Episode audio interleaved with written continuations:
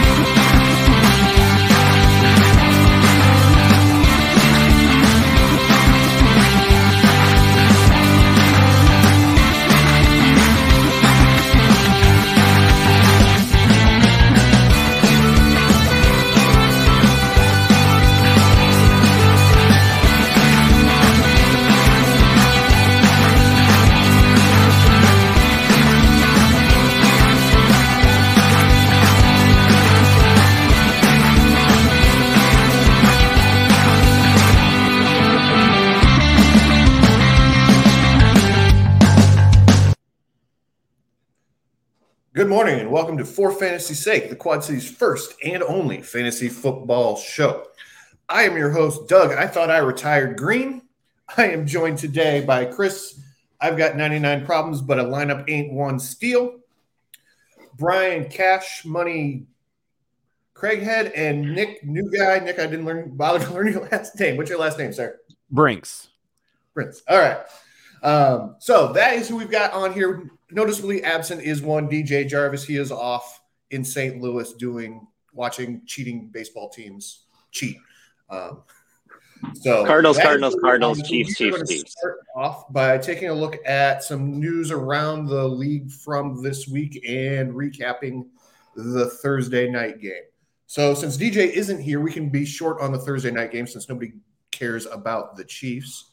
Um, but what did you guys kind of see out of that game um, with that and and the the kind of the back and forth that that that game um, ended up being? Well, I know for me, I'm a Mike Williams owner, so I was good to see, or I was very happy to see that he did a lot better than he did week one. That was one of the, the one of the things that I was looking for, especially with Keenan Allen being out.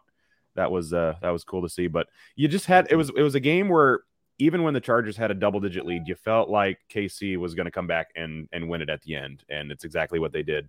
That pick six by Herbert was definitely the turning point in the game. Fun game, but I think KC was going to win that one no matter what.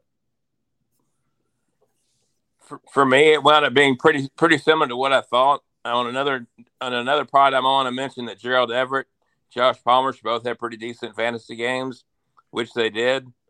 Um, I even thought I even liked CEH, and I was just a little surprised that, that I think time of possession was definitely slanted towards the Chargers because of the pick six, and so Kansas City's receivers didn't do much, including Kelce. What I know, Nick, that Brian and I were really back and forth on Mike Williams, especially last week, because it feels like Mike Williams isn't ready for some kind of breakout. He's such a fickle player. How do you trust him when you're a fantasy owner? Uh, That's something that I've really struggled with because he was on my roster last year, and I didn't feel like I could touch him this year just because of the ups and downs that come with him. What's your thoughts on that? Yeah, you definitely get the ups and the downs. And two weeks in, you've had a week of up, you've had a week of down. Right. And to me, I mean, I think he had fallen a little bit in the draft that I picked him up in. And so I was like, all right, there's enough value here to make it worthwhile. But, um, you know, if I would, you know, you'd much rather get 17 every week versus, you know, 27 one week, seven the next, or what, one or two last week. So yeah, he's uh he can be a very frustrating player, but I'm hoping well, now that Herbert is dinged up with a rib injury, I don't think that helps Mike Williams cause it all, but uh you know, I I took a chance and I hope for the best and I didn't it didn't cost me a win last week. Thankfully, I won by a, a few points in that league, but this week he definitely got me off to a good start. As long as he fell, he was worth having. At his ADP, I, I would have had hard hard time going with it. with Herbert, this injury looks like it could have long term ramifications. Is just an unknown with Justin Herbert enough to stay away from him? Depends on the lineup, I guess. If you know, if you've got a guy on your bench that you feel comfortable slotting in, I'd I'd be like, sure, Mike, you might take a seat this week. But um, yeah, if it's Chase Daniel out there, I, I it'd be hard to trust him the first week out. But if Herbert's back, even with a rib injury, I think I'd still take a chance on him. But again, it'd be a coin flip of if you got someone ready to slot in that place that you feel comfortable with, it might not be a bad idea to roll with him and give Mike a break and just see how he does with an injured Herbert or a you know a Chase Daniel led team. Well, with um, Juju landing in Kansas City, I thought it was a great landing spot, and I've been disappointed. I haven't seen any flash or anything that I was expecting. There, is it just take a while to get that connection there? I mean, he, he spent the, what the last six quarters basically catching nothing. He, he had a nice first half in, in week one, but he hadn't done much since. But uh, like I said, none of the receivers did anything, even even Kelce. So there'll be a bounce back game next week, I think. I know the last couple years Juju's been kind of frustrating as a fantasy player too. So you'd think having Mahomes throwing him the football and being possibly a focal point in that offense, um, but I was I would definitely be worried how, as you said, Brian, the last six quarters have gone. That first half, week one, you know, he he was getting the targets and he was getting he was he was making plays, but even Kelce being shut out this week, I think that might have maybe said more about the Chargers defense. I think uh, it was a very pedestrian Chiefs offense on Thursday night, and they they managed to do enough to get the win. I think that says a lot about the Chargers defense. Um, so I wouldn't be super concerned about that yet because Kelce also had a very quiet night. Now, if Kelce went off for you know 100 yards and a touchdown, and Juju still had practically nothing, I'd be a little more concerned. But I'm still a little in the in the concerned camp for Juju. I, I I stayed away from him in drafts just because of his past, and I I he's not a guy that I've ever trusted in fantasy. Um, I would think with Mahomes throwing in the football, that's a good thing, but that offense is it doesn't really seem like they've got that one standout guy like they had in Tyreek Hill. They've got so many uh, different guys that uh, they'll try to spread it around outside of Kelce. He's pretty much the focal point in that passing offense, anyway, I'd say. And, yeah, and Mahomes had said that before the start of the year too. That he said that he had said, "Look, guys, it's going to be kind of you know best option available week to week." Um, outside of Kelce, though, um, is there really a guy that you can really that you really really want there? I mean, Juju's got kind of the name, but all the rest of them are kind of I don't know. Maybe him and Hardman are kind of the two the two names that are in that in that batch, but I don't know if I'd want any of those guys really anchoring my wide receiver core. Yeah, I mean, especially when you're looking at, M- at MVS and Hardman. I mean, to me, they're old enough where they are what they are, which is nothing spectacular. They're just you know average NFL wide receivers to me. Juju's had a pass, but at the same time, the last couple years in Pittsburgh, he wasn't that great. So it would be, like you said, it'd be hard for anyone, any one single person to anchor him. And I think the Chiefs are fine without it one thing through through through two games, CEH has become more involved than he did last year. So, you know, maybe that maybe that's the next next guy besides besides Kelce.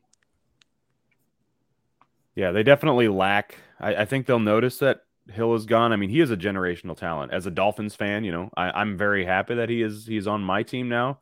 Um, and KC, it'll it'll be interesting to see how that uh, pans out because yeah, MVS and Hardman you've you've seen what they've done over the years, and MVS. He, I mean, seemed like if he's not catching a deep ball, he's dropping it with Aaron Rodgers, and I don't know how reliable he'll be for Mahomes this year. I mean, he only had two catches for 13 yards on Thursday.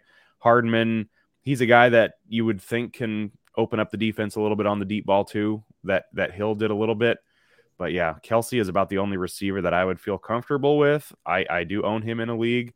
Um, but Ed, uh, Clyde Edwards Helaire. He's definitely been the surprise for me the first couple weeks, but I don't necessarily see that he's getting the touches that tells me it will continue. He got a couple touchdowns week one, which is great, but it just doesn't seem like the workload is necessarily there. They didn't run the ball a ton. They only ran him eight times, and he caught uh, four and made a lot of after catch yards. But uh, he's he's the bright spot in, in the running game for sure but uh, I'm still a little skeptical on Clyde. Yeah, the most talented receiver really may, may be Skyy Moore um, long term, to be honest. And I drafted him for that reason. I'm thinking, you know, maybe MVS will kind of flake out. Juju, who knows? Uh, Hardman, you know, he'll, he he has a problem with drops every now and then too. I took a flyer on Moore, and as long as I don't need to pick up a guy and drop somebody, he'll sit on my bench for a while, hoping that he can become that guy. But yeah, that's uh Chiefs offense. I, I think Mahomes is still obviously going to be a quality starter. For, you know, you're you're not going to not start Mahomes, but even he was disappointing from a fantasy persec- uh, perspective on Thursday night. You figure your team puts up 27 points, your quarterback should put up more than 225 yards or whatever he had. Game will It is the dictate those week. kind it of was the things. first week too, and Yeah. there is a lot of new faces, so that could have played into that. Well, How well they the played game week one was a little that. surprising, actually. They how how how well they played against Arizona. I I'm not worried about the Chiefs because of how they played against the Chargers. Because week one, I mean, they came out firing on all cylinders. So I I think they'll be just fine. If you have some Chiefs in your lineup, you're going to be okay. And I think you're definitely right, Brian, that CEH is the place to be right now. But how do you trust Andy Reid? Because Andy Reid is always mixing and matching guys. I really liked what I saw from Jerick McKinnon so far this season, but that's a guy maybe you're looking to plug in and play for somebody who's gone down like Mitchell or somebody like that. But I, outside of maybe a, a guy you could sub in or somebody who's hanging out on your bench just as a wait and see, um, last week we kind of did our, our whole fantasy football Tinder thing. If there's a watch list, I think you put them on that. And then before we hit on the uh, the Toys for Tots League uh, and then hit the commercial break, um, what was your guys' opinion on on the Charger side of that? Um, and Keenan Allen, when do we think he's going to be back? Um, I know we touched on Mike Williams a little bit, but kind of the rest of that offense there. Um, what was your kind of opinion on on the on how the Chargers looked Thursday night? Well, Ekeler, he's you know top three draft pick. I would be completely worried as an Ekeler owner because it does not seem like they are giving him quite the usage because they want to preserve him. I think last year they and well maybe the last couple years they maybe overused him and that was great from a fantasy perspective. But this year I think they are consciously trying to lighten his load. Now he did end up with a decent number of catches. If you're in full PPR, nine catches, 55 yards, that's that's that's great. Um, no scores in there yet but um, a lot of those came. I think five or six of them came in that final quarter when they're down, trying to you know dink and dunk down the field to try to get back in field goal range or, and, and things like that. So I'd be worried as an Ekeler owner. I've already talked about Williams a little bit. It was good to see him step up this week after being a no-show week one, pretty much. Um, as long as Keenan Allen is out, I think Williams will still stay in, as, in a starting role in my team. Um, even if it's Chase Daniel at the quarterback position, I think I will probably roll with him, but I'll I'll have to scour the bench again and see if there's somebody I would feel more comfortable with. But yeah, Ekeler, little worried about him early on, and obviously if you have Herbert as your QB one, could be a tough time for you. To, to me, Gerald Everett's starting to ramp up into kind of the bottom tight end tight end one ranks. Um, you know, you never can Oh, and Brian and I must have done too many shows together because we share the exact same brain on this. I, I love what I'm seeing from him. I've always thought he was a really good talent. Um, and I'll throw it back to you, Brian, because Gerald Everett is somebody that I've really liked watching too. What's kind of popped for you? I, I missed the question. I'm sorry. Oh no, just um, I was picking up on your Gerald Everett. Uh, you froze for a second there. What are you seeing that makes you like what you've seen from him? Because I've always liked his his physical abilities. It just seemed like he never got enough opportunities. The fact that um, we had somebody missing in Keenan Allen gave him an opportunity. Are we going to see that going forward? It sounds like you're really high on it. Well, he had a nice week one also, even with Allen in the game. And it, last year with Seattle, he had he had a pretty decent year. He he's a talented guy. With the Rams, he was he was you know tied with uh, Higbee in terms of tight end targets, Right. but uh, overall he's got a nice skill set. And now he's on, on an offense. Hopefully Herbert's okay health wise, but if he is, he's on a nice offense for him. And Josh Palmer's in a second year wide receiver out of Tennessee. He's got he's a really athletic wide receiver, and he, he's right there in the mix. So I like both those guys, you know, for, for flex plays moving forward, and especially their cheap DFS options. And of course, that's one of my kind of loves. So well, and Josh Palmer's one where I don't buy it yet. Can you guys sell me on Josh Palmer? It's no, hard to sell necessarily, but just keep in mind that the Chargers offense has supported multiple wide receivers in the past. Jalen Guyton's not a, not a name that's going to scare you. So I think just opportunity alone is going to give Josh Palmer a chance to be successful. And he had a touchdown this past week. So you know, is this, I think the sky's the limit. I mean, you're not going to see it right now, kind of like Skyy Moore, not not to be ironic with names, but Nope. Josh like Palmer's just a very athletic wide receiver. So he just needs opportunity more than anything. So I'd give him a chance. Cool. All right. So we are going to hit on. Let me recap kind of what has went on in the Toys for Tots League uh, this week. We'll let you kind of know where things stand after week one. Then we'll pay some bills, and then we will jump back in on the other side. All right. So as of right now, your top scoring non-celebrity is one Mr. Jordan Wrangle of the Sheets division with 178.4 points. Um, followed closely by Charlie Owen of the in the Jarvis division with 178.3 points. So those guys uh, both had a, a couple of really good weeks last week. Um, hopefully that they can keep that up, and hopefully the rest of us can come up and catch them going forward. All right, we are going to hit a couple of uh, commercials here, and then on the other side of that, we are going to play Chris's favorite game of fantasy football, Tinder. This episode is brought to you by Clint's Draft House Pizza and Grill in Moline and Davenport. Chase away your Sunday scaries at Clint's Draft House Pizza and Grill this season. Located in the Belgium neighborhood of 7th Street in Moline, Clint's Draft House Pizza and Grill is home to some of the Quad City's best food and drink specials. On Sunday, there's no better place to be. Clint's is serving up 75 cent wings and $4 Bloody Marys all day. And is your favorite team playing in those out of market games?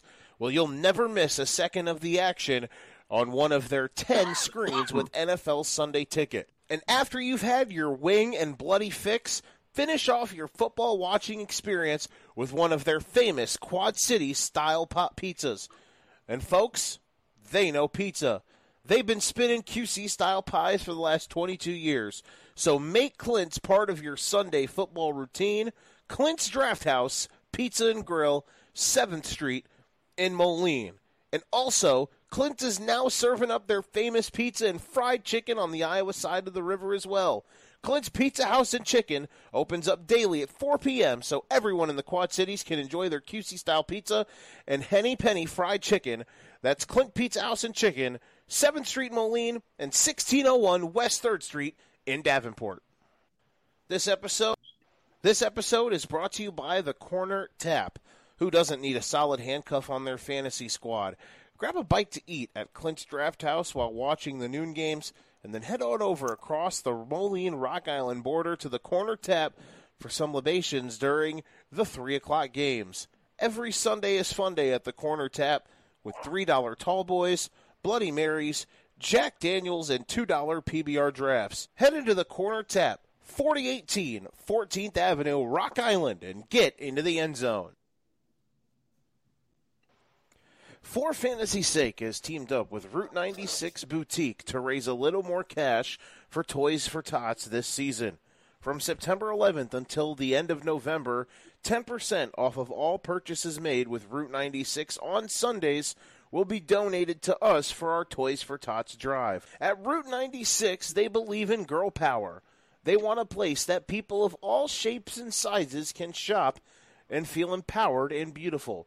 They want you to be the best you possible, and they are committed to bringing you different styles while also providing some basics to express the true you.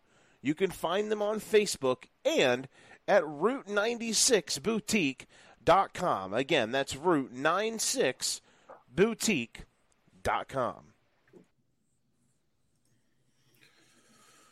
All righty. So, okay, let's talk a little bit. Now, play a little game called Fantasy Tinder. And I'm an old man and I've been married for 100 million years, so I do not understand Tinder and I do not understand which way is positive and which way is negative. So, um, I We so had this I'm- very conversation last week, Doug. That's why we're uh, you know, Brian, DJ, and I am all married, so we don't understand how it works. We found out last week swiping right is good, so right is good, left Okay. is bad.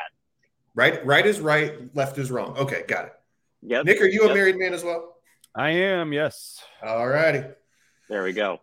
Okay, got a full house on that side. All right, so first up, CeeDee Lamb will have a wide receiver one season with Cooper Rush under center. And I, I forgot about in the news and notes section to mention that Dak did get lit up and has a broken hand and will be out for a while. So, what are your thoughts on CeeDee Lamb with Cooper Rush at the controls? I'm swiping left for this one. They did not look good even with Dak last week. I don't know how much of that was the Dallas offense being bad or the Tampa Bay defense being really good. I think I'd maybe lean toward Tampa being better on defense than that, but uh, I'm at least in the swipe left or, you know, I'm going to I'm going to wait a little bit and see how it goes this week. I, I'm swiping left as well. Um, Jerry Jones says for, that Dak will be out for four weeks, but most consensus is more closer to eight. So you Mhm. miss half the season, and Cooper Rush has never proven that he can he can be a quality passer. So unless they go out and get somebody off the trade market, I just can't see it for CeeDee. I, I think the talent is there for CeeDee Lamb to make it happen, and they're going to try to find ways to get in the ball. If you look at guys like Brandon Cook or Terry McLaurin, they've done good things with substandard quarterbacks. Now, wide receiver one, that may be a bit of a, a high ask there, but um, if they struggle to get him open, they're going to start to do like bubble screens or RPOs and stuff like that, or they'll put him in a formation where he gets a free release. I think those first like come into a game, get you out of a game type of situation for backup quarterbacks is really hard. When you have a full week, you're going to get a better understanding of what that offense can look like, especially considering the fact that they'll be going up against a defense that isn't as good as the Buccaneers, where they have elite players on each level of the defense, too. So it, I think we'll get a better understanding of what that is this week. I guess you have to swipe left until you see it happen but the potential is there. I wouldn't panic right away. I would watch this week and find out more. I think he'll wind up okay, but I guess also part of my background is I was never sold he was top six to begin with, and so when you're dealing with the bottom six, you never can tell who's going to fall, who's going to come up from the next tier. So Yeah, yeah, I agree with Chris completely. Yeah, I'm I'm, I'm waiting and seeing on on all of this stuff here. All right, That's why. Tinder needs this like this list, like a hot list or something, Doug, where you could like put them in a stable. You can kind of view them, and you don't have to make a decision. But Yeah. I guess that's what it's all about. So, Yep. All right. Good Carson Wentz is back. Curious to see how you guys feel about the man from North Dakota State. How does that not end with a question mark? That's what I want to know. How does that sentence not end with a question? Because DJ is not good at punctuation.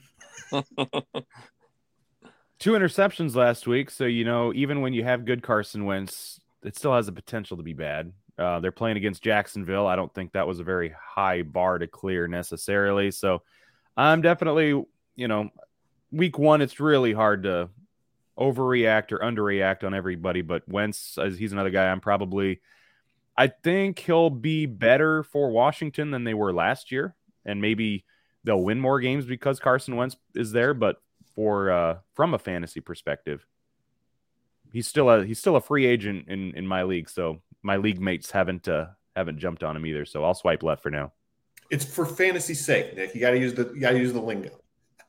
There, there you go. Yeah, sake. for fantasy's sake. Yeah. Yeah, there you go. Brian, I, I would I'm in that wait and see kind of approach y'all were on the last question, but I would swipe left for now, ha- having to make a decision today. I Carson Wentz is Carson Wentz. He's 30 years old or close to it. He's not miraculously going to change overnight, so I I'm will going add, have though- to have to just swipe left. yeah, I will add though for today, if you need somebody to fill in for somebody or you're not feeling comfortable with somebody else, he's playing Detroit, and if he's available, I I'm actually tempted to pick him up and start him this week over. Uh, I don't remember which league I have him in. I'll have to look, but uh, against Detroit, they just gave up 38 points uh, defensively to the Eagles last week, and Jalen Hurts, who I do have in another league, was great. Obviously, Carson doesn't give you the rushing potential that uh, Jalen has, but passing the ball, AJ Brown last week was wide open all day. I uh, Wentz is definitely worth a start today if uh, if he's available in your league or you or you picked him up already. Season long, no, I don't know about that, but today for sure. Yeah, he's a DFS play for me today too. Not that I'll put him in my lineup, but I would, I would uh, encourage others to. Well, and I just I've had him his entire fantasy career. I started a dynasty league with him at quarterback, and I put up with all the injuries until last year when he broke both of his legs out of nowhere, and it was just like this is enough. I can't do this anymore. I can't put my fate in the hands of Carson Wentz. Even when he he looked good last year in a Colts uniform, uh, the injury history is too much for me. You gotta worry about him. I, I think it's definitely a swipe left here. Quick rapid fire question because I have both Wentz and in a two quarterback league, I have both Wentz and Justin Fields. Who are you pulling the trigger on as your QB two this week? I like For Wentz. today, Wentz. I think you got to think about the second half last week with Justin Fields, where he kind of literally and figuratively weathered the storm. So, I I like I like Wentz and his his weapons better, but Fields probably long term, yeah. Fair enough. All right. Next question. We may have to exclude Nick from this one. I'm a no Is- already. Is Tua a top 12 quarterback? I'm I'm not buying that. I'm swiping left. I I hope he does well for my team, but from a fantasy perspective, I still have my doubts. I've always been a big Tua guy, so I am tending to to swipe right on that just because I want it to happen, but um, it just hasn't passed the eye test the last couple of years, and I, I really, really, I, I, when he came out, I really, really wanted him to be kind of really good, and it just hasn't, it just hasn't materialized. And I keep putting weapons around him, and it just doesn't seem to click for the young man. Yeah. If it doesn't happen this year, it's not going to happen. You get Tyreek Hill, you don't really have excuses anymore. You've got Jaylen Waddle. So yeah, I uh if if if it's a yes, it's like maybe 11 or 12. I don't see him leaping up to like somehow being number 5 or 6, but I I think, you know, right around 15 is where he can where he can go from for fantasy and you know, obviously for fantasy football and just being the quarterback of your favorite team, there are different things that go into that and I'm just hoping I'm hoping that it uh I'm hoping it's a good year for him, but I still don't know if a good season for Tua is a top 12 season for a fantasy quarterback. I'm going to swipe right. And I like, your you thinking, said, though. 11 or 12 is about his ceiling. But Dak's out uh, for half the season. Some of the other guys, like Trey Lance, didn't have a good week last week. I know part of that was weather, but part of it is not that Tua is great, but I'm not sure that there's 12 quarterbacks better. So That could be fair. I I don't see it this season. I I feel like because of the injuries last year, this is kind of an extension of his rookie year to a degree. And when you look at quarterbacks, the ones that are elite, they take that jump in year two. Because this is kind of like a quasi year one for him because of you know sitting and the injuries and ha- not being himself. I think you still have to wait and see. I I I can't get over the social media post where it's the the wide open Tyreek Hill scorching down the field and he throws it 30 yards behind him. I, it, it's hard to get that image out of your mind. Uh, there's just I, I feel like he can be elite in the future. It's not right now though.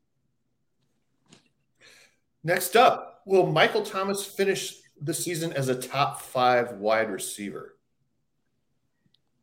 this is the biggest swipe left of the whole show for me. He looked good. I mean, he had two touchdowns, but I mean, let's be honest. Top five, maybe top. You know, maybe he could be a, a wide receiver. Um, one, the top twelve, but top five is really, really hard to come by with with the talent and the elite talent that's right there in the top five already. Yep, I'll agree with that. Top five, that's too far. That's too high of a bar to clear. I think last week he got 20 points in a half PPR league for the, most of the leagues that I do are half PPR. So 20 points or, you know, 23 or 22 and a half if you're in a full PPR. But again, 12 of those were touchdowns. So uh, 57 yards and five receptions. That's not going to blow the doors off anybody. But I mean, if you can find him in, in the in the end zone every week, as Jameis clearly was looking his way, I do like that he'll be a good good receiver this year. And yeah, I you know at this point, who knows? Top 10 or 12 is not out of the possibility. I mean, he was number 10 last week. So, but yeah, top five that's a little that's a little steep, but put me in put me down for top 10 or top 20 for sure. I think you're right, Nick. I think touchdown dependent might be where he's at uh, in order to be that elite wide receiver again. Uh, I, we talked a lot of, about revenge games last season, but this might have been Michael Thomas's revenge game against the league last year or last season. Um, after having so many problems getting back on the field and just just being able to play again was a victory for him. And to play well like that i think was a surprise. Are you going to see that every single week? Probably not. But if you feed him early like that now he's he's got that carrot to really motivate him through the rest of the year. And if that connection between he and Jameis stays intact I think they could do some special things. Top five is too high though. So swipe left. I got to keep with the bit. I'm sorry. I am going to swipe right. Um, just to play devil's advocate here, because a couple of years ago, when devil. he was fully healthy, Andy had Drew Brees. Now, again, Drew Brees and Jameis Winston are Brees. two very different things. But a couple of years ago, he was, if not the best wide receiver in the league, in that top three category. And I think that if he's healthy and motivated and all of his personal demons are behind him, I don't see any reason why he can't be right back up there. Um, with you know Jameis playing at a decent level and not throwing a pick every 30 seconds. Um, that's really that kind of where that's that's kind of the where I'm coming from is from the Michael Thomas side. I think he has the potential to do that. I will add at the end of the Brees Thomas connection, Brees's arm was nowhere near prime Drew Brees' arm. True. So I, I I would almost say that Jameis Winston may have a better arm now than you know Drew Brees two to three years ago. Fair enough. All right, that will take us to the end of this segment. On the other side, we're going to take a quick commercial break, and on the other side of that, um, we're going to play some match game here. So that sounds fun. We will take a look at that once we get here on the other side. Today's episode is brought to you by Kavanaugh's Hilltop Bar in Rock Island. It's the place to be every Sunday this football season. Barbecue Chris will be in the house every week, smoking the place up with his amazing menu or mouth-watering barbecues. Cavies will have every game on inside and outside their numerous TV screens. Plus, you can play their adult video games, and they have the loosest slots around. Check out Kavanaugh's Hilltop Bar, 1228 30th Street in Rock Island. Oh, yeah, these things don't play automatically. I actually have to look to see what they are. Uh, oh, good Doug, job. do your job. Yeah, I know, right? I'm doing good. For Fantasy Sake has teamed up with Route 96 Boutique to raise a little more cash for Toys for Tots this season. From September 11th until the end of November, 10% off of all purchases made with Route 96 on Sundays will be donated to us for our Toys for Tots drive. At Route 96, they believe in girl power. They want a place that people of all shapes and sizes can shop and feel empowered and beautiful. They want you to be the best you possible, and they are committed to bringing you different styles while also providing some basics to express the true you. You can find them on Facebook and at Route96Boutique.com. Again, that's Route96Boutique.com. In addition to bringing fire on the mic, the team at For Frequency Sake is still bringing it online as well. Check out forfantasysakeqc.com this season for college DFS, Survivor League, and betting advice each and every week of this football season. Again, that is forfantasysakeqc.com for college DFS, Survivor League, and betting advice each week during the football season. All righty. Thank you, Joe. And Joe will be on here in a little bit. He's going to talk some Lions towards the end of the show as well. He'll be popping on uh, in person this week to uh, give us a chat. So we are going to go five wide this week for the first time in for fantasy sake history. All right, match game. I do not know. Did you guys play this last week? No, we did Tinder last week. So this is the first time, Doug. You got to break it down for us. Okay, well there are no instructions, so we're Oh, gonna great. just go with with the standard best of what do you like of this group type thing. So most surprising week one performance. Better season. Okay, that's okay. That is a thing. All right. So most per- sur- surprising week one performance. I'll go Carson Wentz.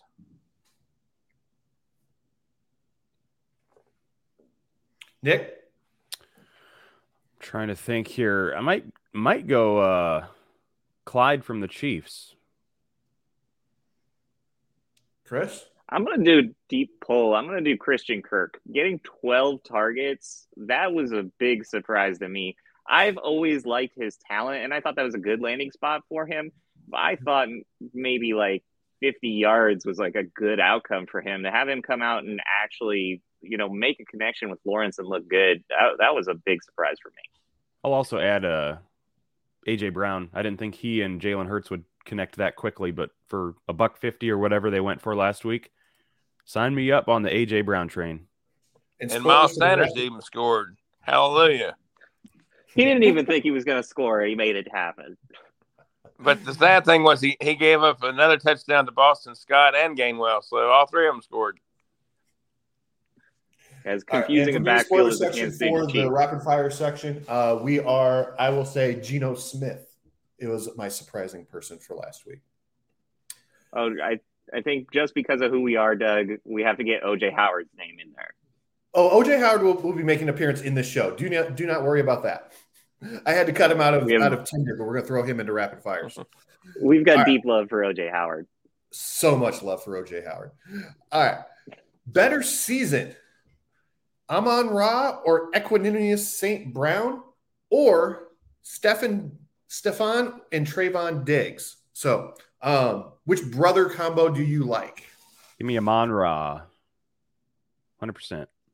Yeah, I'm- I'm there too. Not that I trust I like him. Jared Goff that much, but I trust him more than Justin Fields in that offense of the Lions. And that's our time I- with Nick. uh, Doug is a very passionate Bears fan, unlike me, who is angry at them every single week. Uh, Amon Ra has a ton of value. You're right. Goff isn't enough, but we are already looking at Swift being beat up a little bit there. I, I think that there's potential for him to really have a breakout this year. His skill set is probably the same as somebody like Mooney, since we were talking about the Bears, um, but with an even higher upside. And I will take the Diggs brothers just because um, I think they can really. Uh, I know Stefon is really, really, really, really. He's probably one of the better wide receivers in the league, if in, probably in that top five category that we were talking about earlier. And Trevon always seems to just come up with a, a big uh, interception right when you need it. So um, I will take uh, those two gentlemen as my. Stefon looked like it week one, that's for sure. Yeah. Trevon, I think, is the issue. I, people love him because of the interceptions last year. He's been exposed in a lot of different ways too.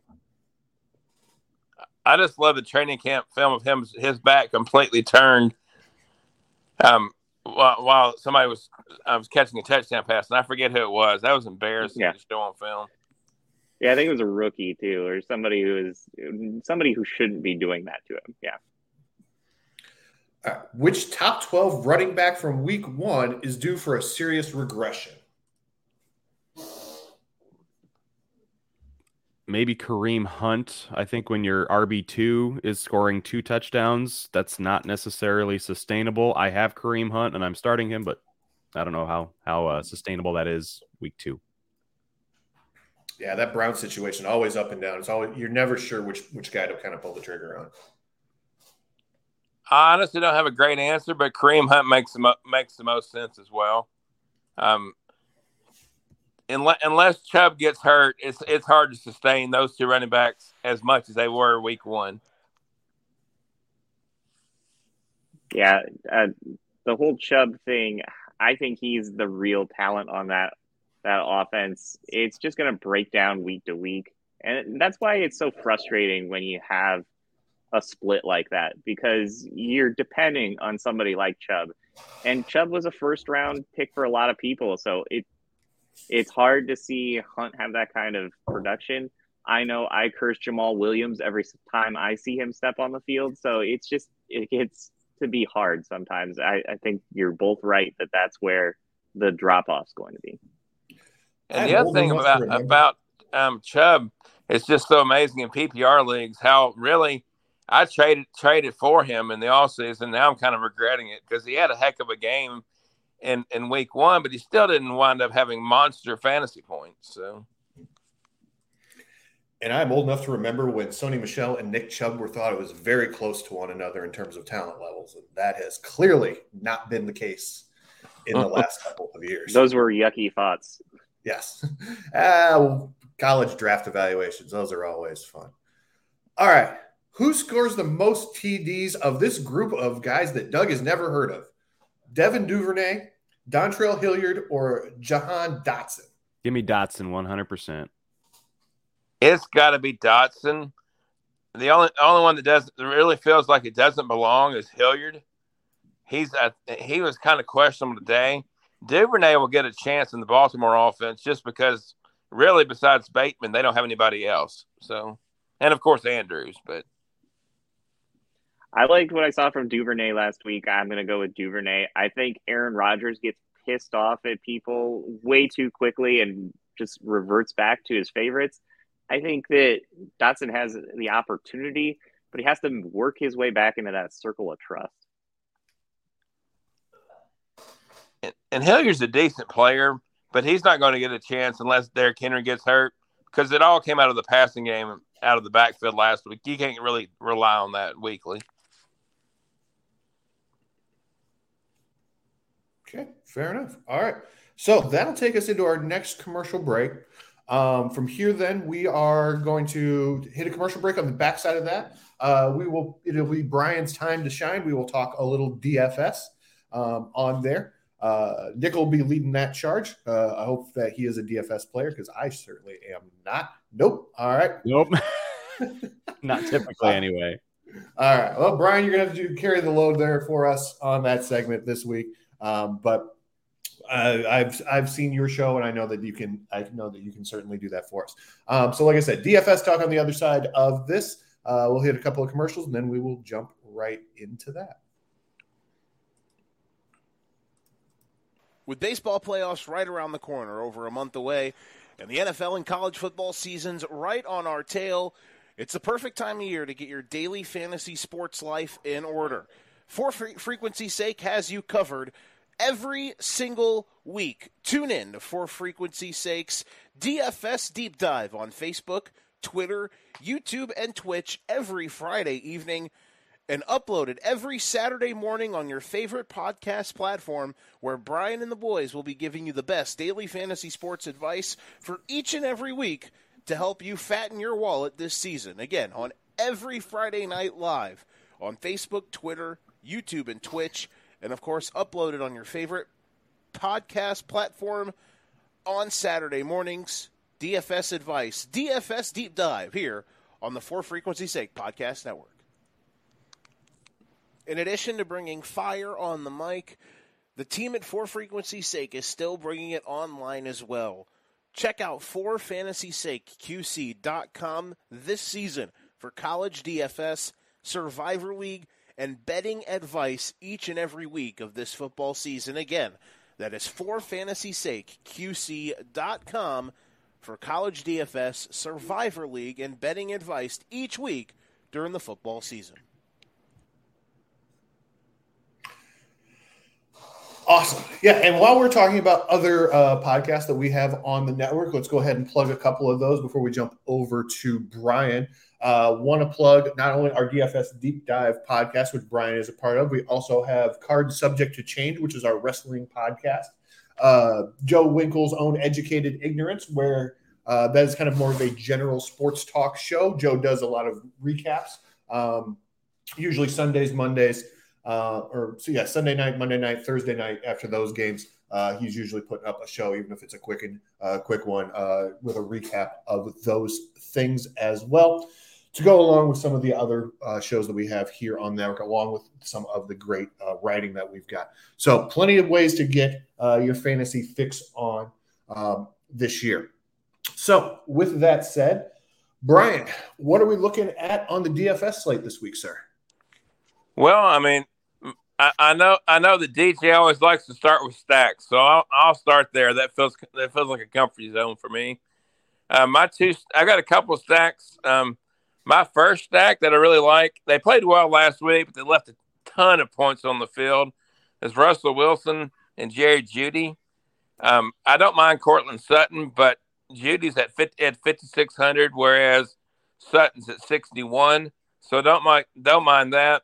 And the other one, I swear I've not been drinking this morning. I'm drinking lemonade, not spiked, but I like Stafford and I like Allen Robinson in that stack. And I know after last week, that's that seems like that I've fallen off a cliff, but those are my stacks for this week. I just pulled up DraftKings to look at some things, and I'm looking kind of midway to bottom of the list to see where some value guys are. And Carson Wentz, middle of the pack, 5,800 on DraftKings. I like him against Detroit, so he's he seems like a good quarterback where you can allocate your dollars to other players and not your quarterback. Yeah, I, I, I like Wentz a lot this week. Um, like we were talking about, I don't see him season long being the old Carson Wentz but I do like him at value. And the other quarterback I kind of like with similar price tag is Matt Ryan this week. Yeah, we talked about Matt Ryan last week too, and I think just the value makes too much sense with his career. He's always done well no matter where he's at. I always think that Trey Lance is looking a little too high to me. I, I know he's going to get you some points with his legs, but it just didn't look right last week. You can blame a lot of that on the weather, but how much of it, it comes down to the weather and how much of it comes down to him just being a quarterback who's not a rookie, but looks like a rookie at this point. I'm kind of curious where Trey Lance goes. In fact, in, in, in our home league, which we've been a part of for 20 years, somebody actually drafted him in the seventh round. Has already drafted, uh, already dropped him after week one. I'm like, I get it, but I don't. I think you got to give him a chance. I mean, I don't. I don't know. I mean, I'm not throwing him a DFS lineup this week, but there's still plenty of upside there. That seems like an anger um, drop more than it does like a, a, a calculated drop. Yeah, I mean, it, it, I was like shocked because, like I said, we've played for 20 years, and this guy's probably been in there 15. I'm like, I don't get that one. I mean, I I actually wanted to pick him up, but the the most sensible player I had to drop was Isaiah Spiller, and my luck would have it he played Thursday. So I'm like, well, that that didn't work well, but nobody else has picked him up yet, which is really shocking. What do you think about Daniel Jones? I I don't love what I've seen, but I feel like the value is there, and if there's a time where he was to come out and just kind of have himself a game, I, I think this would be it against Carolina. I still came by Daniel Jones. In my primary lineup, I do have Saquon. Saquon looked amazing last week. Um, yeah. I just cannot. I don't know. I mean, I'd really have to throw on a blindfold to ever really like Daniel Jones. He's just, I mean, the man can't even run for 60 yards without tripping. I'll never forget that game. So I, I, just cannot buy into Daniel Jones ever. Maybe some of his receivers, back? but not him himself. Is old Saquon back? I I think so. He looked really good last week. I was like, I don't know. I didn't expect it that to happen week one, but like I said, I put him in my in my primary lineup. I really like him, and a couple other guys that I'm liking this week. I'm I'm liking a Bengal stack of uh, Chase and Mixon was a was a kind of an area that I focused on because my some of my stacks I always try to give inexpensive stacks to folks so they can have studs kind of the rest of the way.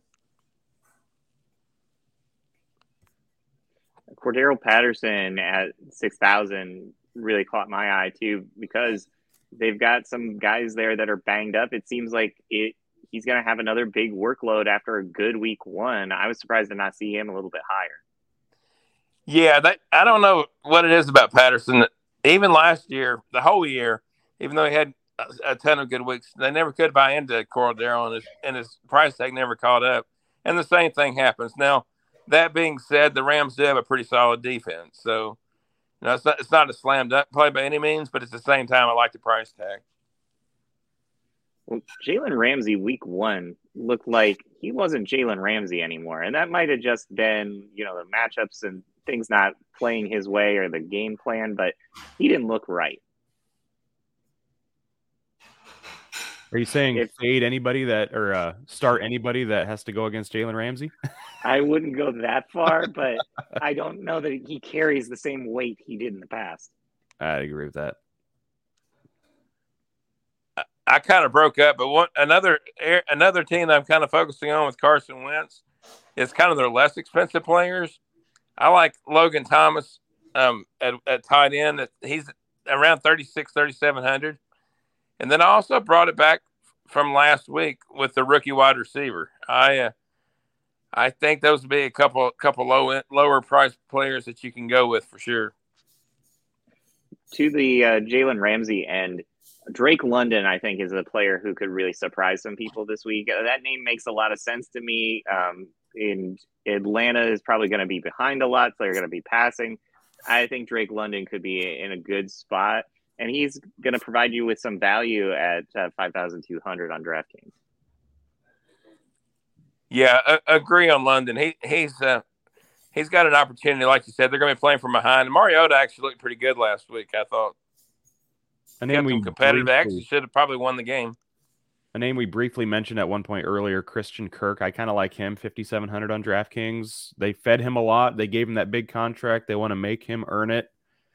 I think they're gonna throw him the ball a lot today. I also like his uh, over five and a half catches today. I, I took that this morning.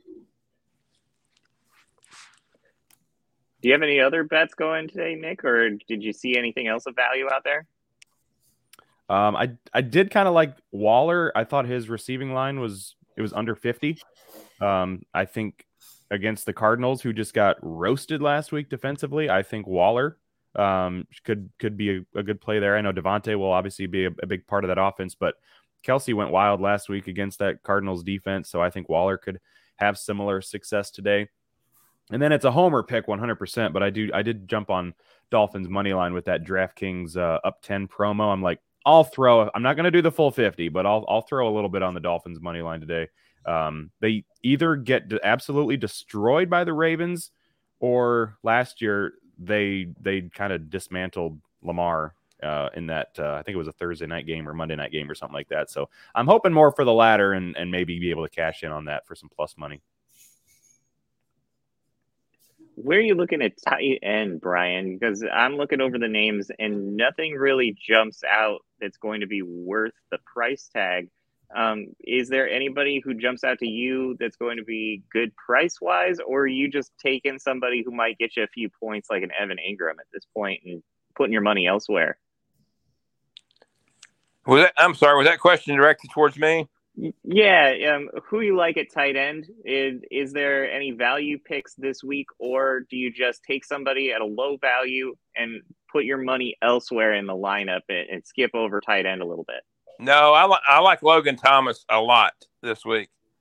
Um, at 3600, he actually came back fresh last last week, so I like him.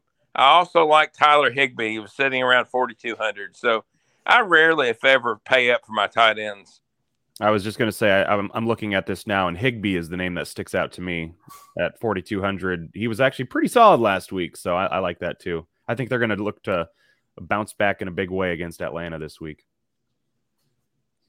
I was yeah, same here. You could even put, put in part of your uh, Stafford and Robinson stack that I suggested earlier, if you wanted to. I, I hate to go three players same team, but I think in this case it makes sense what draws you to Robinson, Brian? Because I know you make informed decisions. Last week he was on the field so much, you feel like he has to have a better week this week. But what what's kind of drawing you to to Allen Robinson? You can you can only believe so much that a coach coach says, but throughout the week, uh, McVay said that he had to get Allen Robinson more involved. And if you look at last week's game against the Bills, they were pathetic. Um, part of it was poor blocking. They simply didn't have time for routes to develop.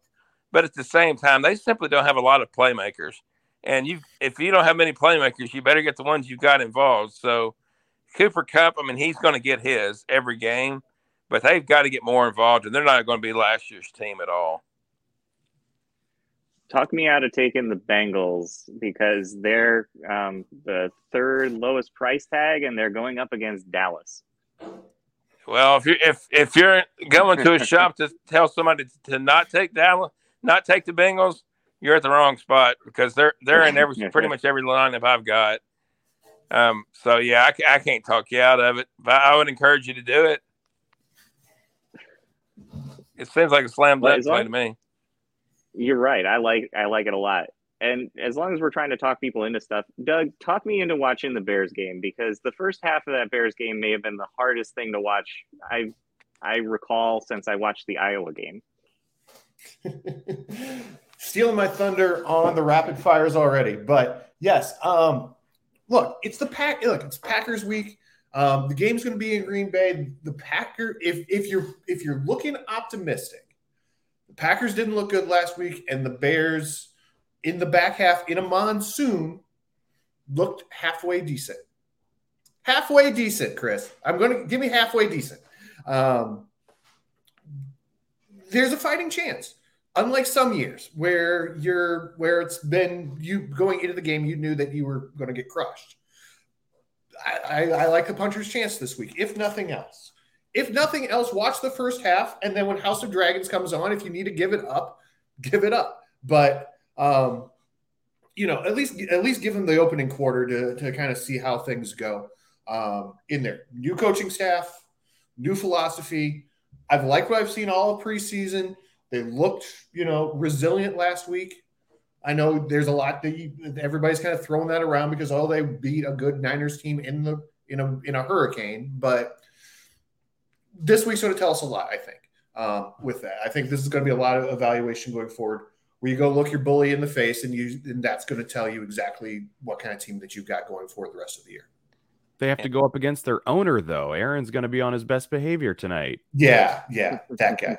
tell him to take a shower and get off the drugs. I think the most important thing is to remember that it's a Sunday night game. Who else are you going to watch? Exactly. Yeah, that's true. Again, House of the Dragon. on that note, it just doesn't feel like there's a lot of good games today, especially early. I mean, they pretty much baked everything into Thursday night with Chiefs Chargers. This afternoon, there's not a lot of good games on TV. I mean, who wants to watch Texans Broncos? Explain uh, to me why there's two Monday night games. I, I don't understand. I, I, one's week one, but I don't know why it's week two. And they overlap. They start like an hour apart from each other. It doesn't make any sense. I, I don't get it. I, I really don't. They're two East Coast games. Yeah. Yeah, push push one of those to to a Sunday afternoon. I'm really excited for Vikings Eagles for some reason though. After watching both of those, after watching those two teams play last week, I think that could be a fun one today or tomorrow. Now, yeah, agreed. I I do want to throw one quick stat out that was really interesting to me during do, during my DFS stuff. There's 12 teams that have, have have an implied total of 25 or more and six of them are not playing on Sunday afternoon. They're playing the primetime game, so they're not a really deep slate, which is really interesting to me. Hmm. Yeah, strange number. Yeah. All right, that'll take like us. You said, to... Doug. Huh? Doug, uh, just like you said, the the NFL can do strange things because they're the NFL, and we don't care, and we're going to show up and we're going to watch it no matter what. So That's, they can do whatever the hell they want. That's exactly right. That is exactly right. Okay, that'll take us to the top of the hour. We're going to take a quick commercial break. And then side of that, we're going to bring in Joe and go five wide. Uh, and Joe's going to give us um, kind of his breakdown on his picks uh, for this week. So let's hit the commercials and then we will do, then we'll talk to Joe on the other side of that. This episode is brought to you by Clint's Draft House Pizza and Grill in Moline and Davenport. Chase away your Sunday scaries at Clint's Draft House Pizza and Grill this season. Located in the Belgium neighborhood of 7th Street in Moline, Clint's Draft House Pizza and Grill is home to some of the Quad City's best food and drink specials. On Sunday, there's no better place to be. Clint's is serving up 75 cent wings and $4 Bloody Marys all day. And is your favorite team playing in those out of market games? Well, you'll never miss a second of the action on one of their 10 screens with NFL Sunday Ticket. And after you've had your wing and bloody fix, finish off your football watching experience with one of their famous Quad City style pop pizzas.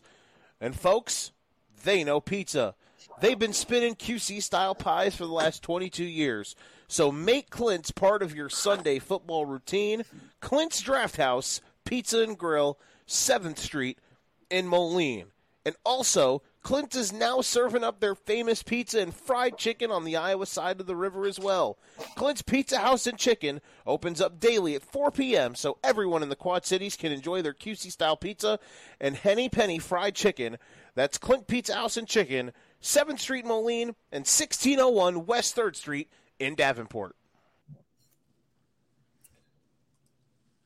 Okay, let's bring in Joe and we can talk about Joe's picks for this week. And then while he is doing that, I will put together our inactives for the week. So, Joe, welcome aboard. What's up, everybody?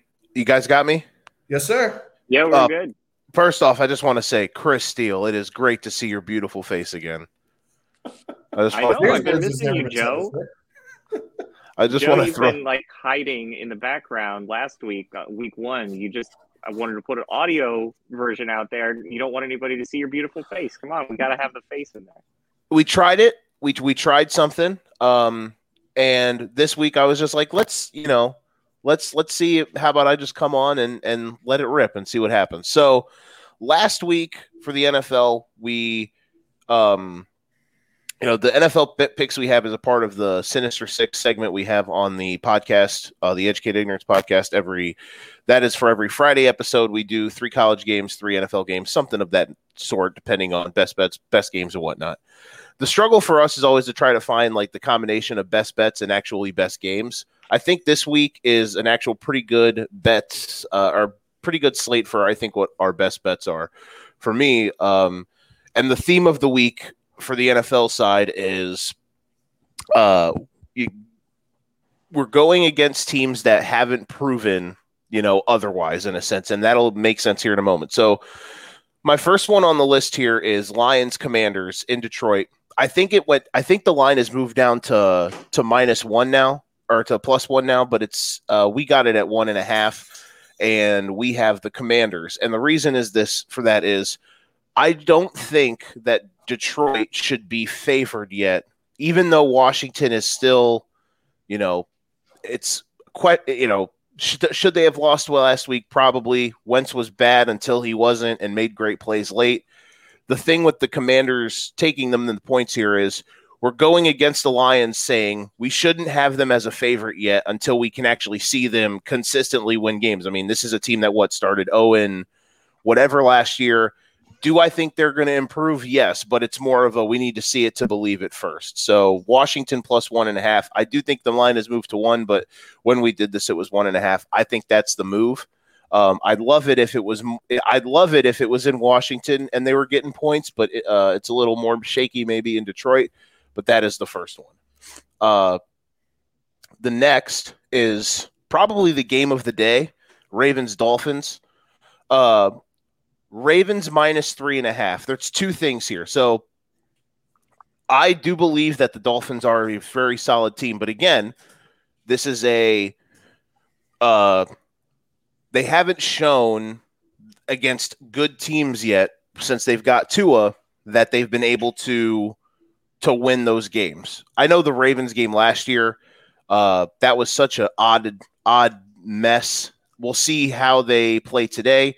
If they try that that weird cover zero, we're just going to bring seven and play one on one with all of your receivers that we don't think are good. We'll, we'll see if they do that again and, and whatnot.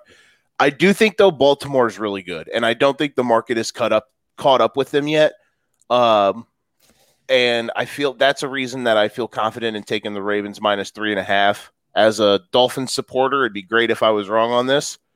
Uh, there's a theme to that. We'll get to that here in a sec. But I do believe that the Ravens are going to win and cover the three and a half. I'm a little shocked that it's not more being in Baltimore, um, but uh, we'll see. If the Dolphins can win today, that would be a big step for them on the fact of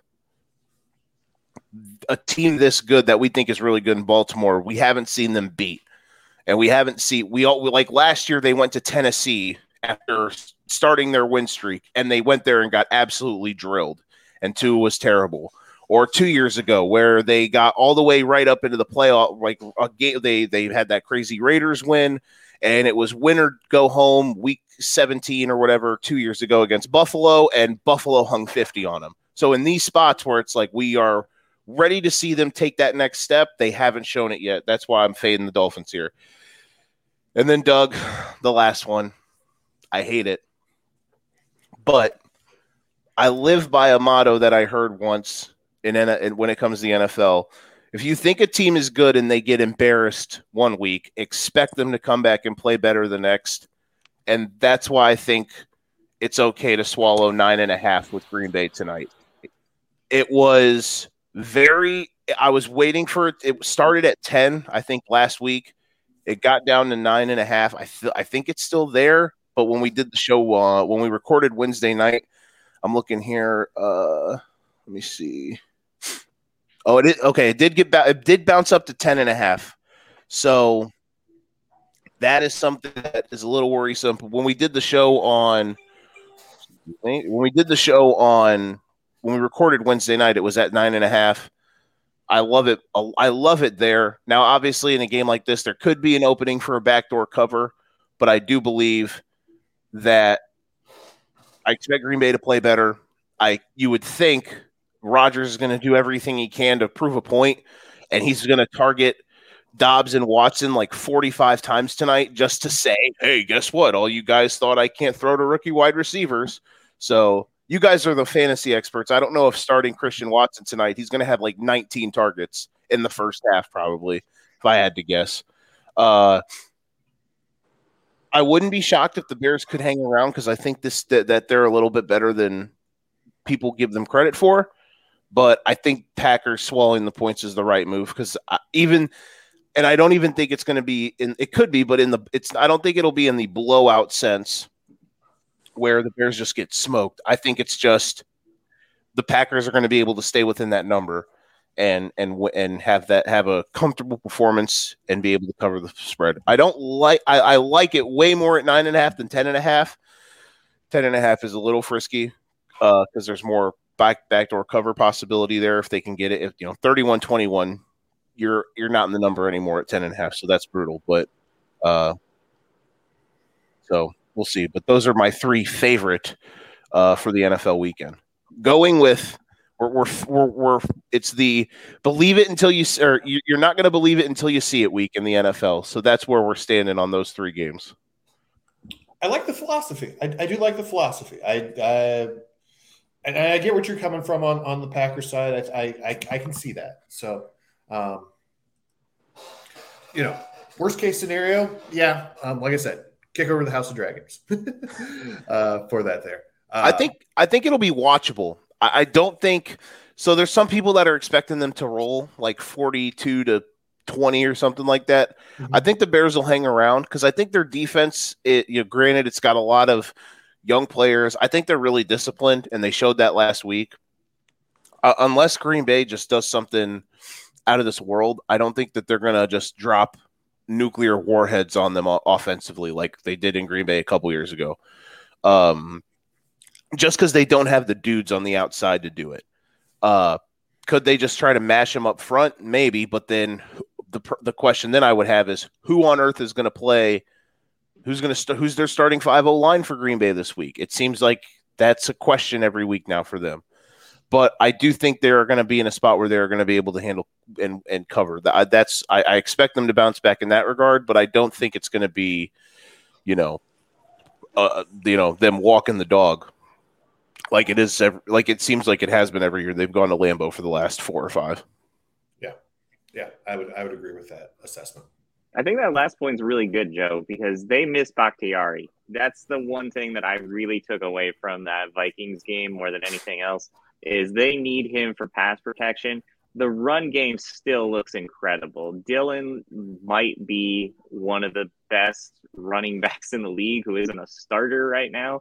And and Aaron Jones still looks like he's a really good playmaker.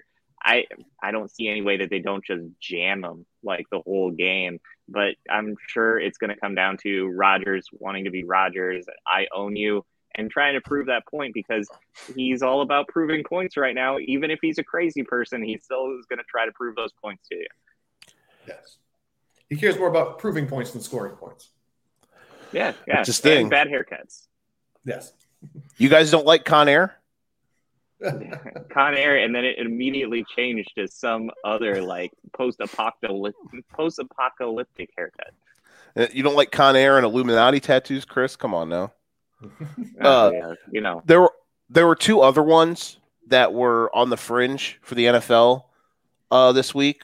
Um, one of them was the Rams swallowing the points too, because it's like, do you really expect them to a just lose two weeks in a row? They're not not at home. Uh, the Falcons, I don't think the stuff they run offensively is going to work on the Rams defense, and uh, I think they're just going to be dialed in today. And I, I just don't think. I think Atlanta's my and we did our, an over unders pod about a month or so ago, uh, like right before the preseason, and I I said that I think the Falcons are the worst team in the league. So was last week a bit promising? Yes, but it, it's not sustainable. I think they'll get walked today. And then the other one, I can't believe it's up to three now. Pittsburgh. Okay, can any of you guys explain to me why Mac Jones is a road favorite? Anyone? I don't care that Mitch Trubisky's the other quarterback. Does anyone have a us to say legitimate reason the Patriots are a road favorite with Mac Jones as their quarterback? with an injured Mac Jones and a Belichick who just lost to a rookie head coach, which is like literally never happened in the history of the universe. Yeah, it's it seems a little it seems a little fishy. Will the it has to do with the fact that uh, you know it took. I mean, even like five Joe Burrow turnovers were still not enough to beat or for the Bengals to win. la- You know, uh, Yeah. I, I think that comes. I think that's probably part of it. that is a And really good Patriots point. Can't be that bad. They should be able to take care of the Steelers. If that's that's that's what it took for the Steelers to win was that many turnovers and missed field goals. Yeah, it definitely is one, especially now that it's at three. It's like Vegas is trying to trap you to take the the Steelers, but it's absolutely one of those situations where it's like, all right, it's uh two forty, it's you know two forty five on the on the east or uh, in the mid in the Central Standard Time, and it's 17-13 Patriots, and it feels like the Steelers haven't moved the ball in an hour and you feel like you're drawing dead. So I can absolutely see that being a thing. But it's like Mac Jones is a road favorite. I don't know.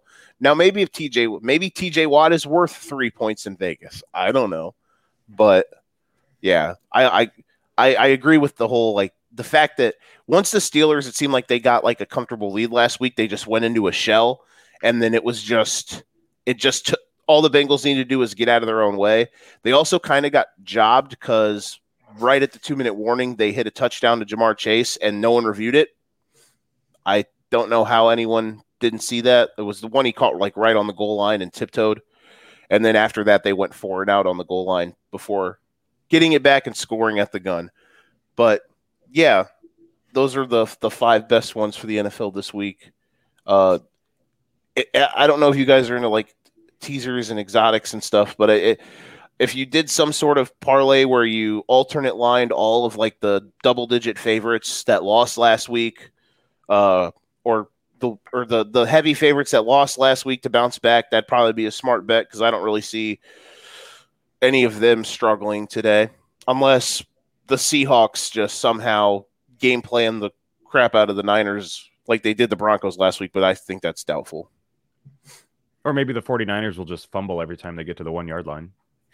Could be. Good game Could be.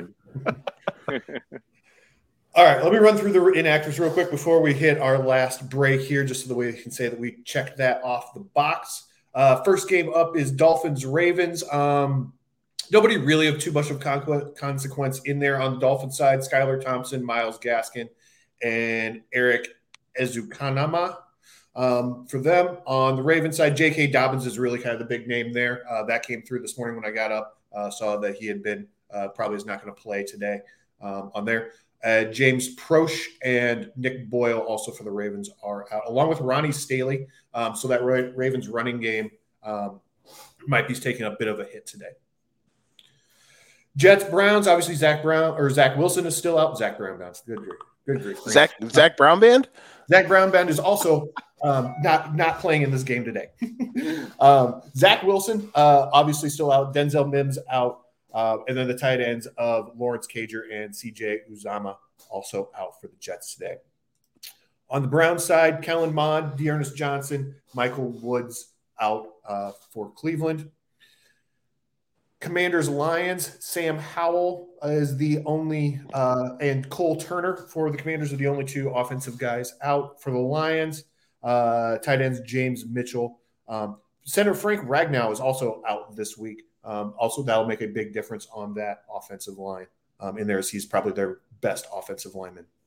I love I love my one and a half pick much more now. Colts Jags um, for the Colts: Sam Ehlinger, Alec Pierce, and Michael Pittman. Um, Pittman's the big name of that group. And then for the Jags, uh, Snoop Conner and Kendric Pryor are out today.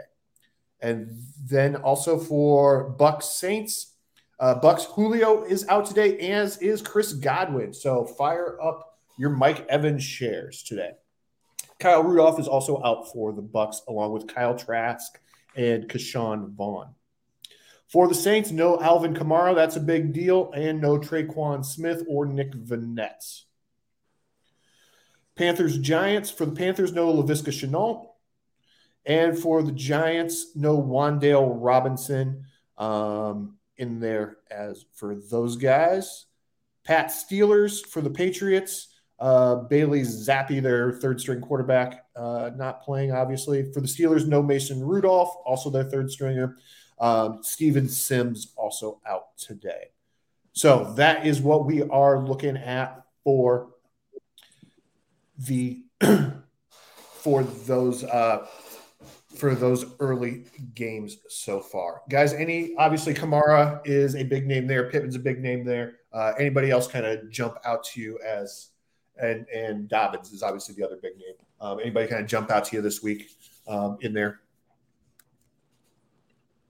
Kenyan Drake might be a good play. I I always feel like he's an underrated player. He's a good all around player. I'm outlining some of the other injuries with that that offense. It might be risky, but I, I think that's a good one. I kind of trust him a little bit more than I do Jeff Wilson. Jeff Wilson doesn't feel like in watching that Bears game doesn't feel like he's got the same burst. It could be because he was up to his knees in water, but you just I you got to see the speed from Jeff Wilson to have him have any value.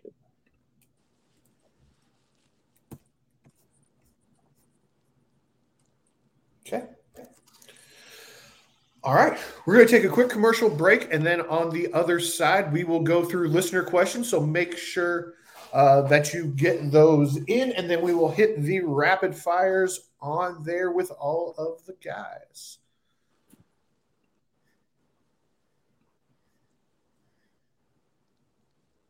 Today's episode is brought to you by Kavanaugh's Hilltop Bar in Rock Island.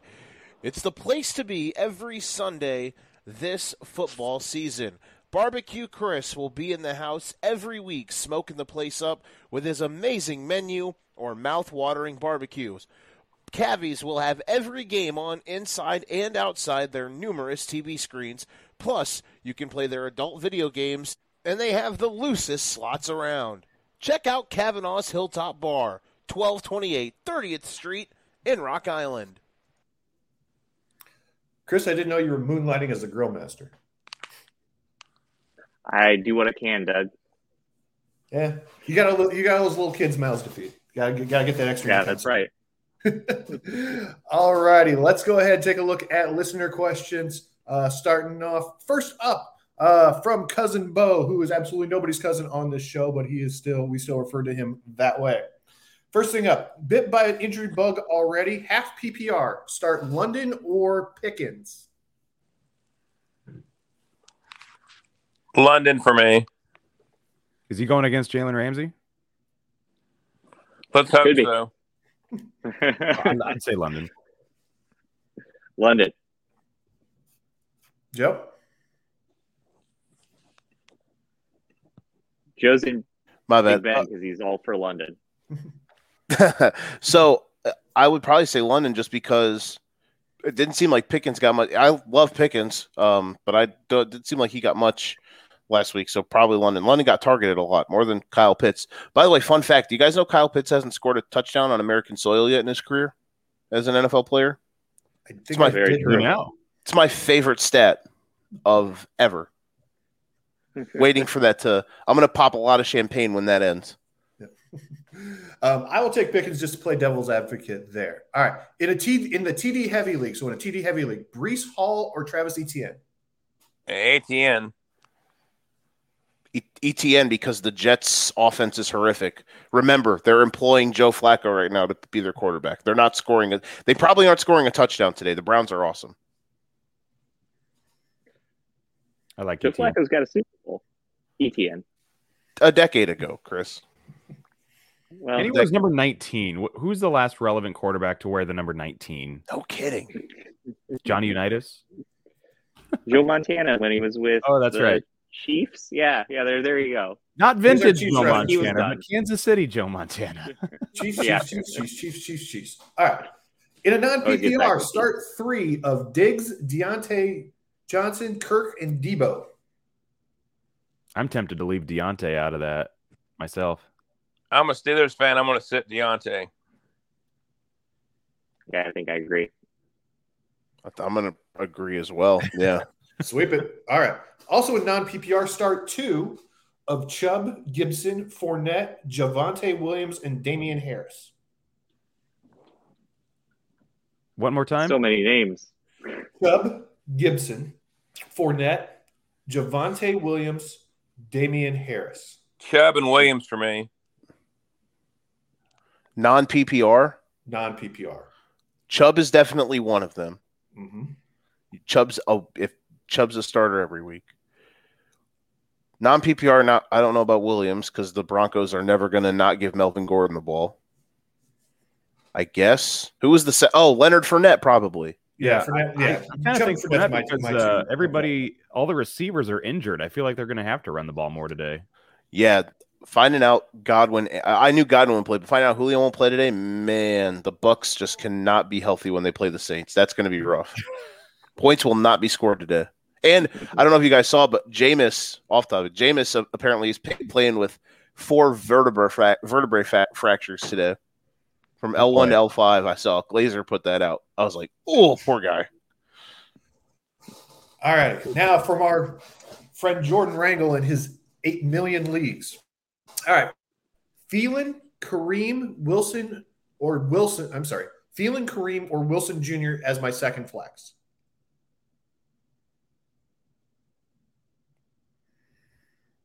I'll go opposite of Wilson Jr. So Thielen or Kareem. I like. uh I'm leaning Thielen. Yeah, I think so too.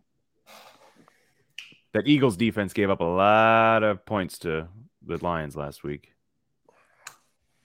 Yeah, I don't think Kareem Hunt does it two weeks in a row.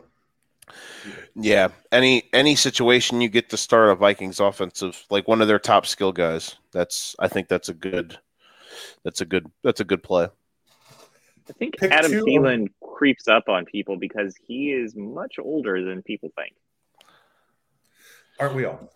all right. Pick That is two of correct. Burkhead, Lockett, London, and Hall.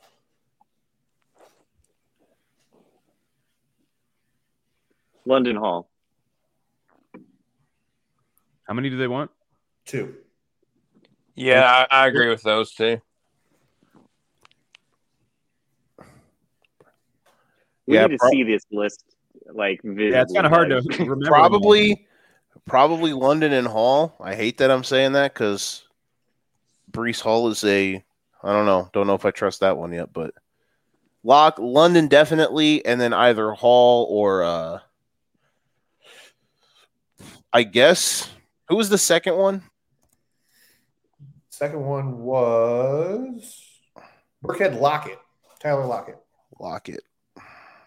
And I put the link to the Google Doc in the, in the chat. Probably Burkhead, maybe. Yeah, I'm I'm kind of tempted to take Burkhead in that situation. RIP to all of us who drafted Damian Pearson in Yeah, the seventh round of fantasy. exactly. this year. Even though I wasn't able to, I wanted to, but he always got sniped before me. But maybe, maybe that was God saying, "You don't need him, son.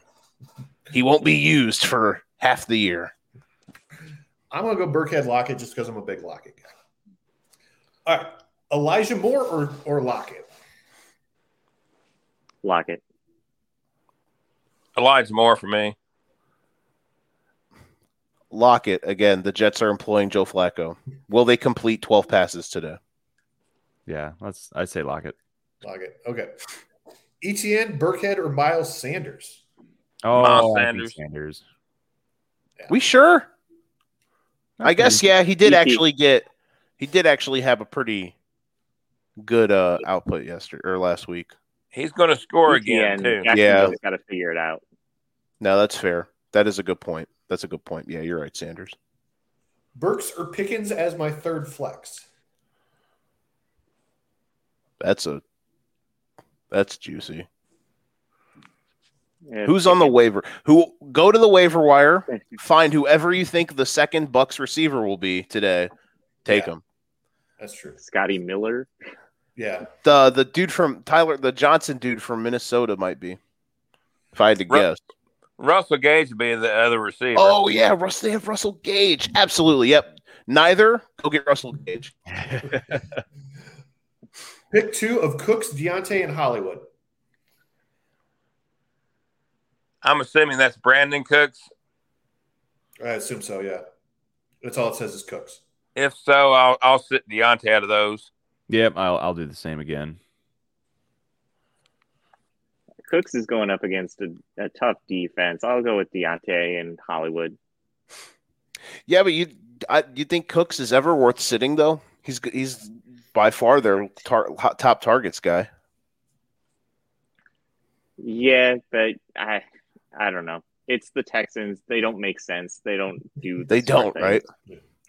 They don't. They All right. don't. Allen Robinson, Dillon, or Bateman? Allen Robinson. That is the correct answer. Dillon or Penny? Dillon, Dillon for me. Dillon, Who, who was it? Dillon or who? Penny. Rashaad Penny. Rashaad Penny. I'll go Dillon. It's off a tough matchup for Penny. Pick two of Bateman, Thielen, Dillon, Darrell Henderson, or Wilson Jr. Sorry, run that again. I'm hyped because my Wi-Fi just came back. I'm so jacked right now. I'm about to run through a wall. My Wi-Fi was out for 12 hours last night, or from last night till now. We're back, baby. So can you run through them names again? Bateman, Thielen, Dillon, Darrell Henderson, Wilson Jr. I'm leaning Thielen and Wilson myself. I'm going to go Thielen and Henderson. I would say Thielen and Henderson because I think Cam Akers is in the doghouse. Uh, shout out to running backs who can't pass pro. Um, if I may ask the fantasy experts, because I definitely don't consider myself one. Do you guys think Bateman has like long term value? Because I feel like he's a really solid guy, player, and I know that that pa- I feel like that passing offense is definitely like feast or famine of deep balls. Do you think Bateman is like a long term good value guy, or is the Ravens offense just so outside of Lamar? Whenever they get a running back healthy and Mark Andrews, is it kind of like a don't play any of their starters on offense? Yeah, I to me, it depends on what you what you determine as long term value. He's a wide receiver too, long term, but I don't see the upside for wide receiver in top twelve. So but- Yeah, I, I picked him up, but I'm not starting him. He just seemed. Well, I mean, he was touchdown dependent last week. That's where he got all of his catches and stuff. So uh, uh, it's a wait and see for me on Bateman, but I'm I'm holding cautiously. I think Bateman has long term value. As right now, there's not a whole lot to take away from him. So I think he's a good wide receiver for right now and for the future. I think you look back to college and he was a dominant player who could go up and get it, and he was pretty fast too. So overall, I, I think he's a good guy to stash. Um, probably not one to really be in your your lineup every week, but one that he could surprise you and just to keep him around on the radar. I wouldn't play him today. All right, moving on. Pick two, Mooney Edmund. Pick two of Mooney Edmonds and Curtis Samuel. Samuel for sure. I also like Edmonds today. Yeah, sit Mooney. Oh, Yeah. The Edmonds, I think he's going to get. Obviously, he's going to get way more targets today, but it, I guess I, yeah, it's either Edmonds or Mooney is the other one. Definitely the the I, I blanked on who in the world you said it first, but that was a, that's a lock to the Curtis yeah Curtis Samuel.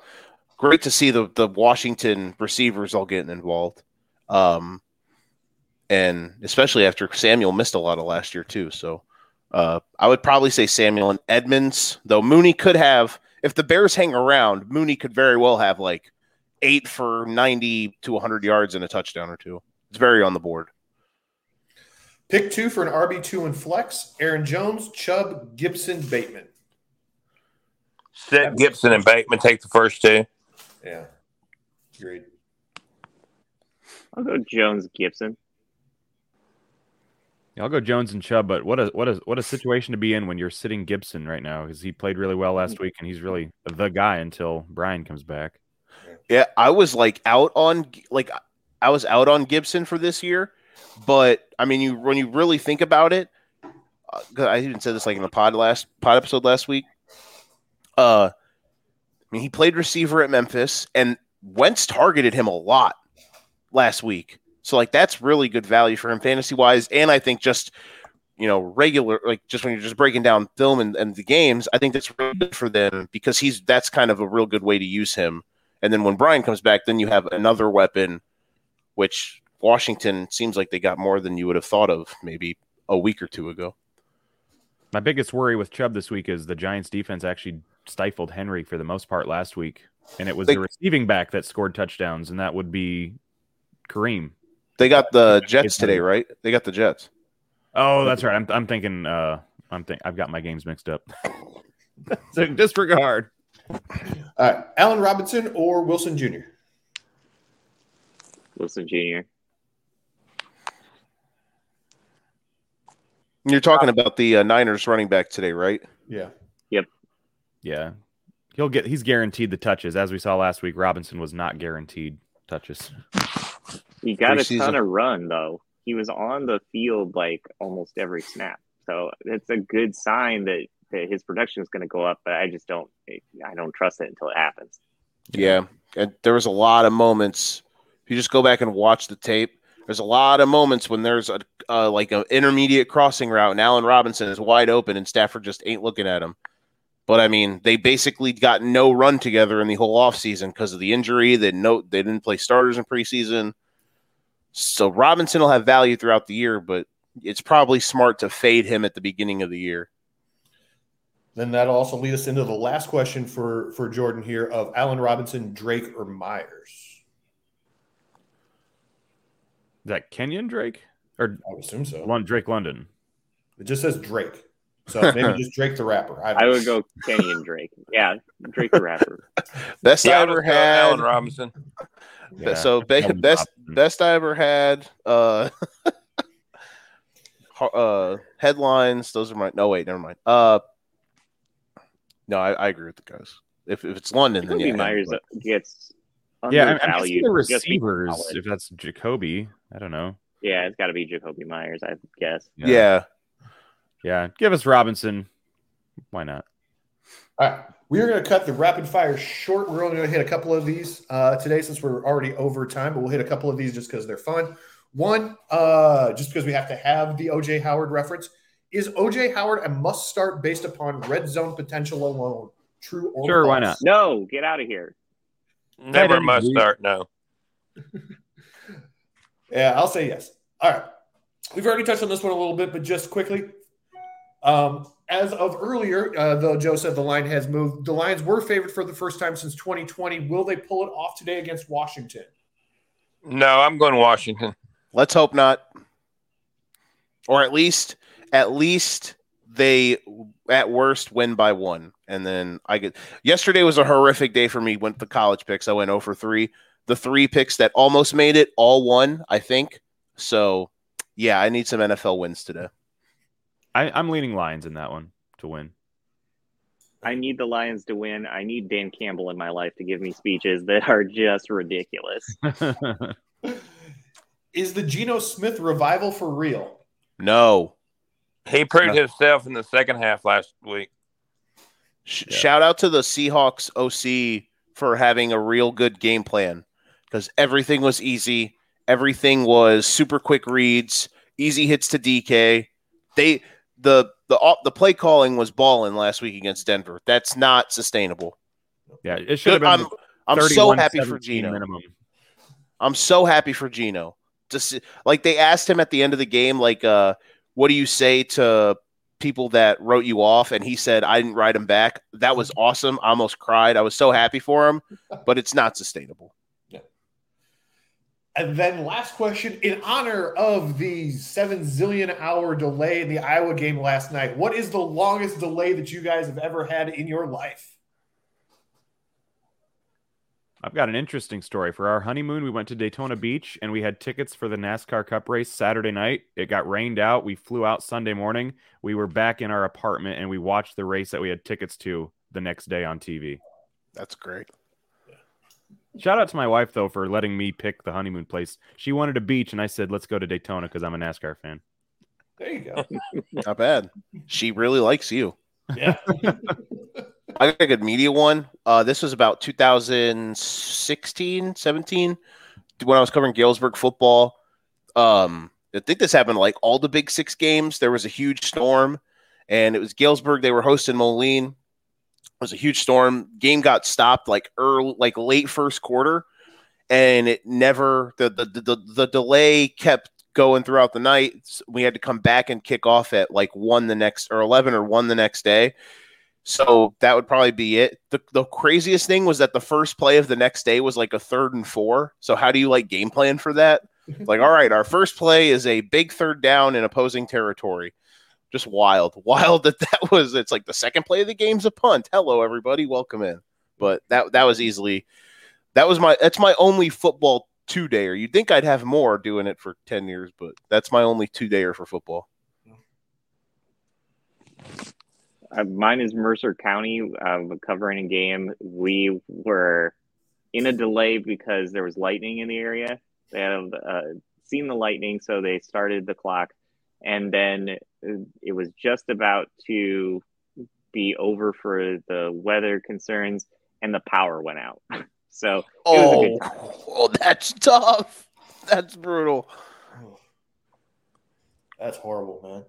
Uh, I don't have like a ton of like like I've dodged a lot of like the big ones. I remember like a I remember covering a a, a track and field meet at Moline. Um, I think it was like a big six meet or something, and there was like a really long weather delay. And we it's the the track meet started in like the afternoon, and we were still there at like nine o'clock that night. It was that was a long day. Um, and then Chris, there was a the, the memorable delay wasn't even like that long, but the memorable delay that I can think of is there was a Bandits game that I covered, and Chris was there because you were doing. Were you doing MC twenty two? I think Uh, probably. because it was you and me and Steve Campbell, and there was a bunch of like Ambrose alumni, like all there together. We've got a picture of all of us together um, there. That was kind. Of, it was kind of like a mini class reunion um, into this Bandits rain delay. So it wasn't super long, but that was one of my most memorable ones. We got a bunch of us kind of together in a way that we never kind of that you don't usually get kind of organically because everybody's kind of running around doing their jobs. So that was kind of a fun night. All right, that will do it for us for this week. Thanks for hanging on for an extra 10 minutes. We do appreciate that. We do want to thank thank Clint's Draft House as our primary sponsor this week. Um, make sure that you are checking out all of the other shows on the network. We've got plenty of them coming out this week. We pump them out on all of your favorite podcast uh, apps as quickly as they can come in. Uh, so make sure that you are checking those out. And other than that, we will talk to everybody next week. Good luck in all of your lineups. Good to be here, guys. See ya.